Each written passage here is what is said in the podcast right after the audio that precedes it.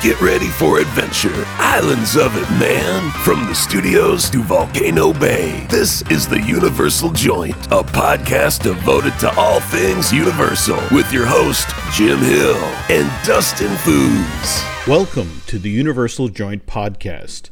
This is number three in the series, and my co host Dustin Fuhs and myself, we were both down at the Universal Orlando Resort early this month, and this tsunami of Universal related news hit while we were both away. And so now Dustin and I are just trying to deal with that. And speaking of deals, and that's the first perfect segue of the show, did you see where CNBC actually announced that they would be shooting 30 original one hour long episodes of the Deal or No Deal revival at Universal Studios Florida?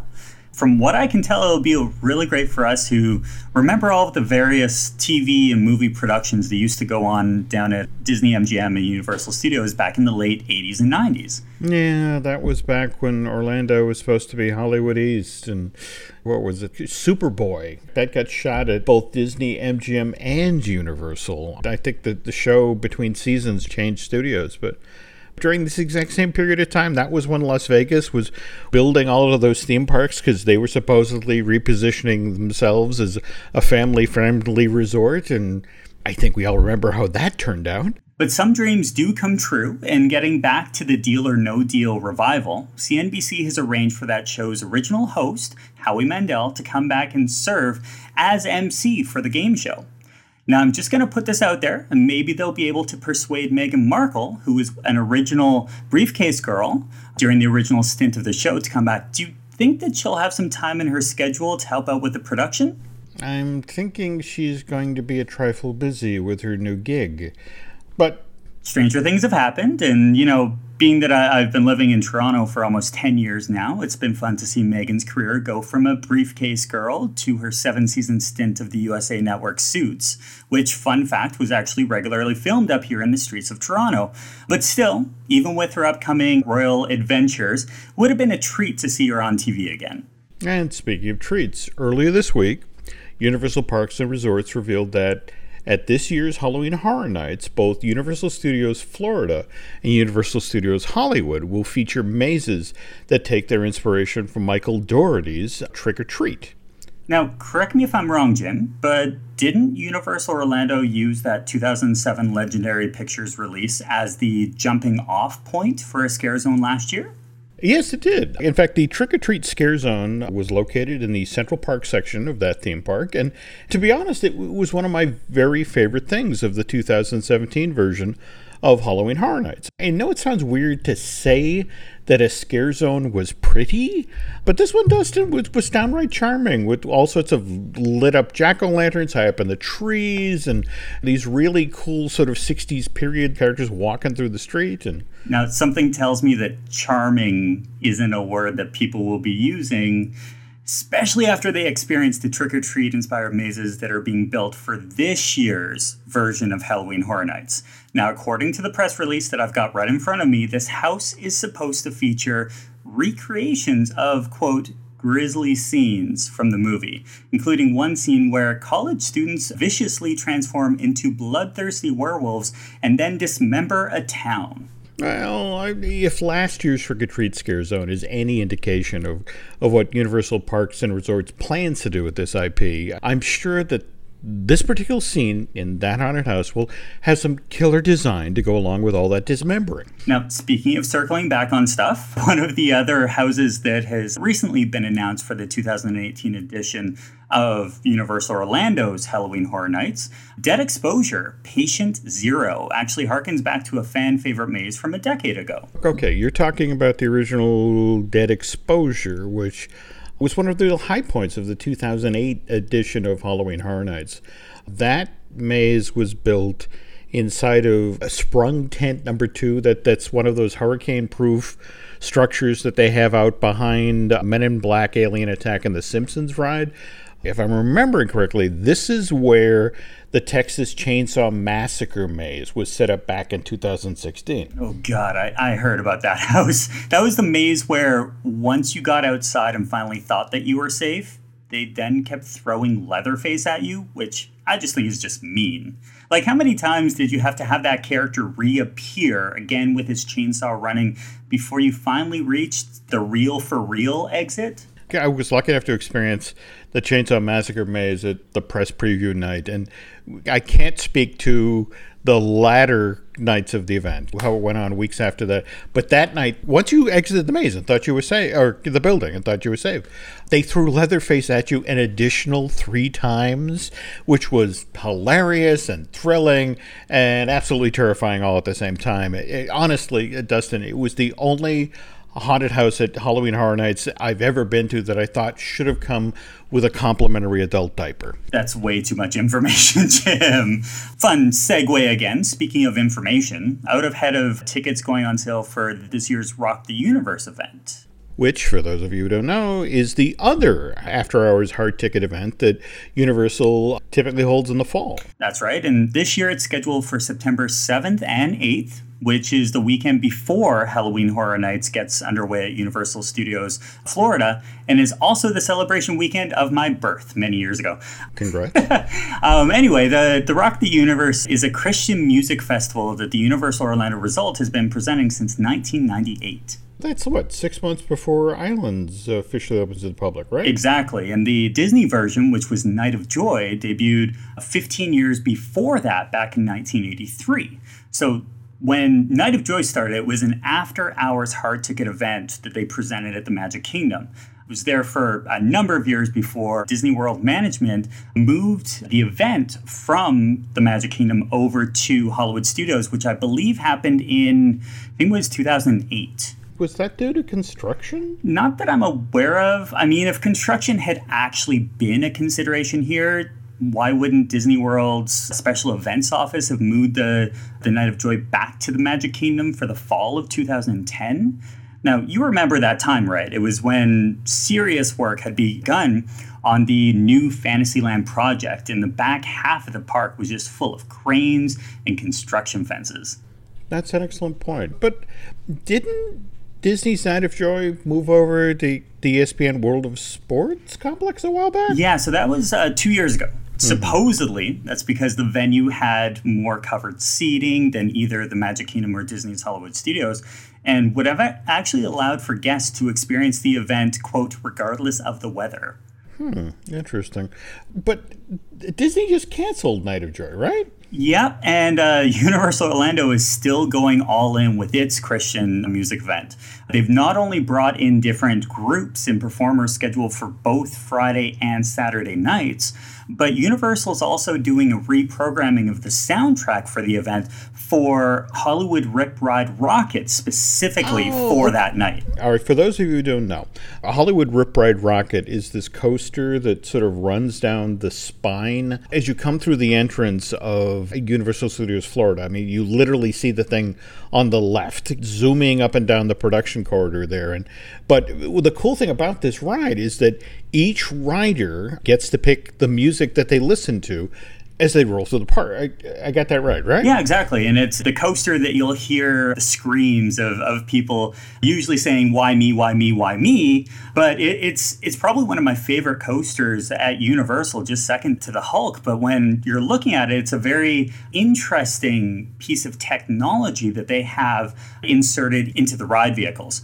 So only on the nights of the Rock the Universe, people who are riding Hollywood Rip Ride and Rockit can then select pieces of music that have been recorded by their favorite Christian artists. I just found it weird that on what uh, that Saturday, September eighth, the second night of the event, you know, people who go to Universal Studios Florida can well, they'll have the chance to listen to the Red Walker band. Where well, one week later, during Halloween Horror Night, in the exact same theme parks, they now have to watch out for walkers. Now, speaking of walkers, have you heard if Universal Parks and Resorts officially revealed yet that they're doing another Walking Dead maze at this year's event? Not yet. I mean, the only IP based houses that were revealed to date are obviously Stranger Things, and as we mentioned at the top of the show, the Trick or Treat maze.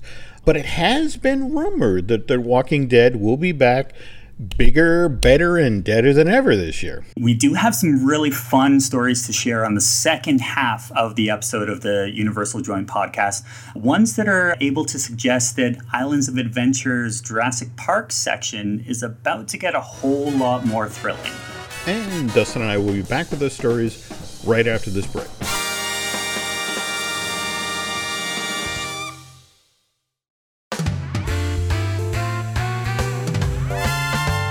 And we're back. As I said at the very top of today's episode, this Universal joint is jam packed with theme park news. Some of which which actually keys off of what we talked about in our last episode, episode 2. You're talking about that Jurassic Park 25th anniversary celebration, the thing they held at uh, Universal Studios Hollywood this past week. Originally, this was just supposed to be a two night event, but there was such a huge demand for tickets that Universal Hollywood was actually forced to add a third night to this hard ticket thing. Yeah, and it, it, completely worked out. They got some really great guests. Did you see that Jeff Goldblum, Dr. Ian Malcolm himself, turned up for at least one night of the event? There's this really great picture online uh, that's been floating around of Goldblum, who, of course, dressed in his classic black leather, interacting with a guest who's cosplaying as Ian Malcolm. Was absolutely hilarious. I think I've seen this. This is the one that sort of looks like Goldblum standing in front of one of those funhouse mirrors. I mean, the guy's like a head shorter than Jeff, but it's still it's cool.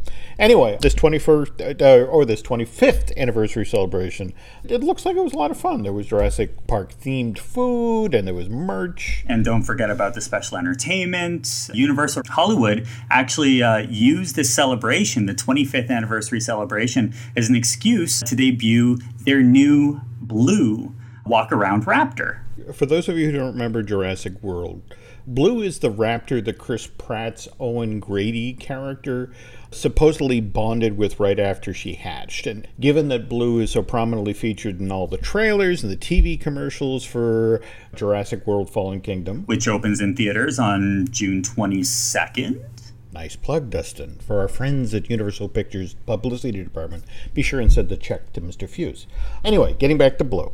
Weren't you telling me that the walk around Raptor is also supposed to start appearing at Universal Islands of Adventure shortly? Well, that's what the annual pass holders newsletter for the Universal Orlando Resort was very strongly hinting at in its most recent issue. That that theme park's Raptor Encounter experience, which has been operating at Islands of Adventure since what? The Memorial Day weekend back in 2015? Yeah, I guess that makes sense. Given that the original Jurassic World movie opened at theaters three weeks after that, what, June 12th of that year. Anyway, the write up in the AP newsletter uh, doesn't come straight out and say the blue will be showing up at the island's Raptor Encounter experience, but given that the walk around version of the Jurassic World character just appeared last week at Universal Hollywood's Jurassic Park 25th anniversary celebration, and knowing that it's more cost efficient to build two characters instead of just one, the smart money is on the, the very same character showing up at the IOA Raptor encounter very soon. You know, it's funny. The next time I do the Raptor encounter, I have to admit, even though the, the team member that wears that outfit always does an incredible job, I have to admit, I'm going to be looking beyond the Raptor. I, I want to see if there's any survey stakes uh, inside that enclosure. Oh, you're talking about Project 791. Now, this is Universal Orlando's plan to pull down a 9,100 square foot building in the Jurassic Park uh, section of Islands of Adventure so that they can build, well, no one's really seeing anything right now, are they? That's kind of the Universal Parks and Resorts playbook. That they tend to keep this sort of stuff very close to the vest. I mean, look at that new nighttime show they've now got in the works for, for Universal Studios Florida. You mean the one that's supposed to uh, replace Universal's Cinematic Spectacular, right? That was the nighttime show that was discontinued due to damage that occurred during last year's Hurricane Irma.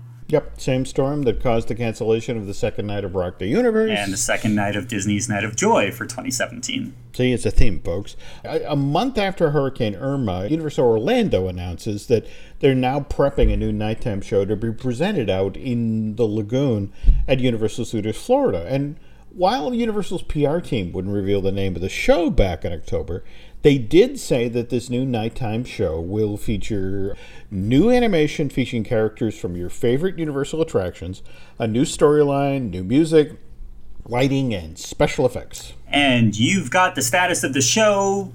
No. All right. what I can tell you is that when I was down for the Fast and Furious Supercharged, the opening night party, they had a press platform that was set up at the very edge of the lagoon. In fact, if you've seen the the footage supposedly of the Dom character who's in his muscle car that jumps into the garage that explodes with fireworks. The, the press platform was at, at the, the end of that road. And three levels up, you could look straight down into the lagoon and see this thing. The, one of the, I want to say, three platforms that have been built for the lagoon. And looking down at the mechanism and having seen the setup for World of Color at Disney's California Adventure, this thing looked very, very similar. And World of Color is a, a great show out on the West Coast, but that's really ambitious, though. There's lots of moving lights and fountains. It looks like the exact same sort of sunken grid setup, which uh, for me, you know, bodes really well for this project. But has Universal Orlando actually said that this new nighttime show will be coming online for the summer, or are they going to hold it off to the summer of 2019? Uh, well, as I said, Dustin, they like to play this sort of stuff very close to the vest. Though it is worth mentioning that, uh, again, at the Fast and Furious Supercharged event, Thierry Coup, who's a, a, senior vice president of Universal Creative, which is uh, the universal equivalent of Walt Disney Imagineering, did mention that for the summer of 2019, they'll be opening a new Harry Potter themed coaster over at, over at Islands Adventure, one that's highly themed and will feature lots of indoor scenes, as well as a replacement for Terminator 2 3D Battle Across Time, which, of course, is on the Hollywood Boulevard equivalent on uh, Universal Studios Florida side. Yeah, and, and given that the summer of 2019 is when Disney is going to be opening Star Wars Galaxy's Edge at Hollywood Studios, well, wouldn't really surprise me at all if Universal Parks and Resorts held back debuting this new nighttime lagoon show until next year, giving Universal Orlando yet another way to battle Batuu. Do you see the announcement earlier this month coming out of the West Coast how Universal Studios Hollywood is going to be shutting down its Jurassic Park water ride in September so it can then be turned into a Jurassic World ride? Uh, what do you make of that? Well, actually, I think that it was pretty classy. Universal Parks and Resorts had the opportunity to do what we've seen many times in the, the theme park industry and just say, hey, it's closing next week. Or closed for refurbishment and then never actually reopen. So with this one, the fact that they actually made the the announcement ahead of Jurassic Park's 25th anniversary celebration, it was a great opportunity for people who are making that special trip to the theme park just to take part in the event that they would be able to get that one last ride without feeling like they had to make another trek down. It's something that we've seen a lot, but I think that was pretty classy. No, I agree. What do you think the chances are that Universal Studios Hollywood is making these changes to its Jurassic Park ride just because they want something big, new, and cutting edge for the summer of 2019? That can then go head to head with the Disneyland Park version of Galaxy's Edge. Well, if that's what they're doing, it would parallel what happened back in 95 and 96. Disneyland Park opened it, it its Indiana Jones adventure and spent $100 million on the four story tall show building with cutting edge technology and just amazing stuff inside. So what does Universal Studios Hollywood do in response? Well, they spend $110 million on a seven story tall show building that houses their cutting edge attraction. Yeah, I've heard these sorts of stories over the years of the battling between the Disney parks and resorts and the Universal parks and resorts often gets very, very personal. Well, and let's be honest here. Would Disney have spent reported $600 million? It's reported $600 million each by the way, on Star Wars Galaxy Edge for Disneyland Park as well as Disney's Hollywood Studios if the Wizarding World of Harry Potter hadn't been so hugely successful for the Universal Orlando Resort. So when that park within a park first opened at Universal's Islands of Adventure, that was a key time back in June of 2010 Just today, Universal Studios Hollywood sent out a press release where they talked about some of the fun new things that'll be debuting in that theme park's uh, Hogsmeade Village this summer. Yeah, I saw that. They're actually adding two new wand magic locations to the version of the Wizarding World, which brings the number to that park up to 13, 15, right? Yeah, and says here that they're going to bring back the nighttime lights of Hogwarts Castle uh, back to the Universal Studios Hollywood. Now, just to be clear here, that nighttime show is only coming to the Hollywood park for a limited time, and it won't begin being presented until June 23rd, which is more than a month away at this point. Did you see the nighttime lights as they're now being presented at Islands when, when you and Jill were down at Universal Orlando earlier this month? Yeah, we actually put in a, a, full day from start to finish to try and get as much Harry Potter and honestly Universal Orlando into our trip. And it, it proved to be a really good way to end the day. We found our spot. It wasn't really up close in front of the castle. We actually found that being directly in line with the snowman just as you're you're walking in from the Jurassic Park side, there's a butterbeer cart when you go right in that line, there's a lot of people who want to see that show, but it's all about the perfect angles. And of course, you know, because we were right next to the butterbeer cart, you had to have a butterbeer in hand. Overall, we had a great time with it. It is short, but it is very effective in the way that they present the the different houses. And it's just another Harry Potter experience that we want to go back and check out. Now, did you have a chance to, to check it out? Yeah, they actually ran it for us twice as part of this event one night. And uh, you did. You you kind of found the perfect spot to watch the show from. I mean, directly up to your left, you probably saw what looked like sort of an extension of the owlery, sort of this tall, thin thing full of you know small doors. That's actually one of the positions where I want to say there's 34 digital projectors that are used to power the show, and that's one of the ways they hide them in plain sight. The other thing that sheer luck, where you were standing to watch the show, you and Jill, you had a killer view of not just the castle, but also the forest either side, and and that's to me one of the the nicer elements of the show is how that when they're they're moving from house to house to house at the castle the forest actually also features the colors of the individual houses. So the show actually extends down off of the castle into the forest, which uh, to me is a cool effect. I was lucky enough to get an invite to the, the actual opening night of the original Wizarding World back in June of 2012.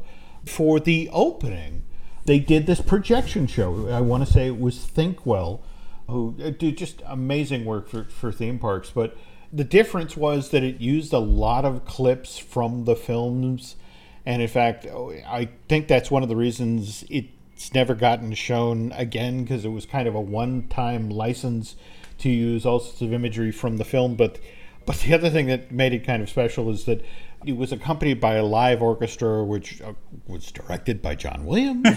so which kind of made it very cool. But this whole, I mean, the whole event was kind of bizarre like that. I mean, for example, at the end of the light projection show, next to the castle, what pulls up? But the night bus, and the doors open, and it's Michael Gambon, and it's Robbie Coltrane, and the Phelpses, and Daniel Radcliffe. And there were so many great stories from the cast of the Harry Potter films. The PR team was telling me about how they deal with celebrities a lot at these things. I mean, for example, again, at the supercharged event. They had a number of the members of the cast there the morning after it opened to, to do the Today Show, and gotta feed them coffee. You gotta keep them awake, and they sometimes get a little snippy. And in the case of Daniel Radcliffe, they were talking about how they had this sort of meeting with the PR team where Daniel bounded across the room like a gazelle and it was one of these things where grabbed the hands of the PR people and was like, "Thank you so much for inviting me, and I'm having such a good time." And it's like, kind of blinked at him like, "You you understand? You're the kid at the center of a like a billion dollar film franchise. You don't have to be polite to us. We're we're only PR people." But Daniel was this wonderful partner for the opening. In fact, he was part of the opening moment when they pulled down the giant faux envelope. They had this giant piece of canvas stripped over the opening to Hogsmeade Village that was shaped like an envelope that a kid gets when you know they're accepted into Hogwarts, and and so who's there? But it's Daniel Radcliffe and Michael Gambon, and they're leading the first group of kids into Hogwarts Castle, and it's just, and you saw these kids with eyes as big as dinner plates because it's like, that's Harry Potter, and and that's Dumbledore, and they're taking us to the castle. So it was it was really kind of cool. On the other hand, a, a funny, weird little story here. Got to talk with the other members of the cast, Rupert Grint and the Phelpses who played the older Weasley brothers, the twins, and they were talking about just like two or three weeks previous.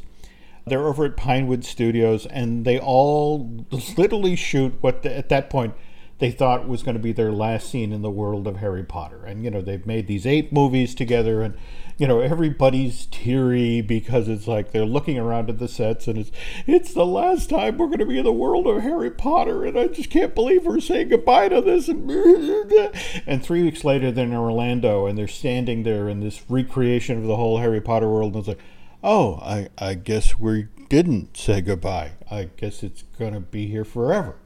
And speaking of, of teary goodbyes, Dustin and I have somehow reached the end of yet another Universal Joint podcast here. Wait, weren't we supposed to talk about Fast and Furious Supercharged and Voodoo Donuts and how Emeril's is closing its City Walk in September and the Aventura is opening in August?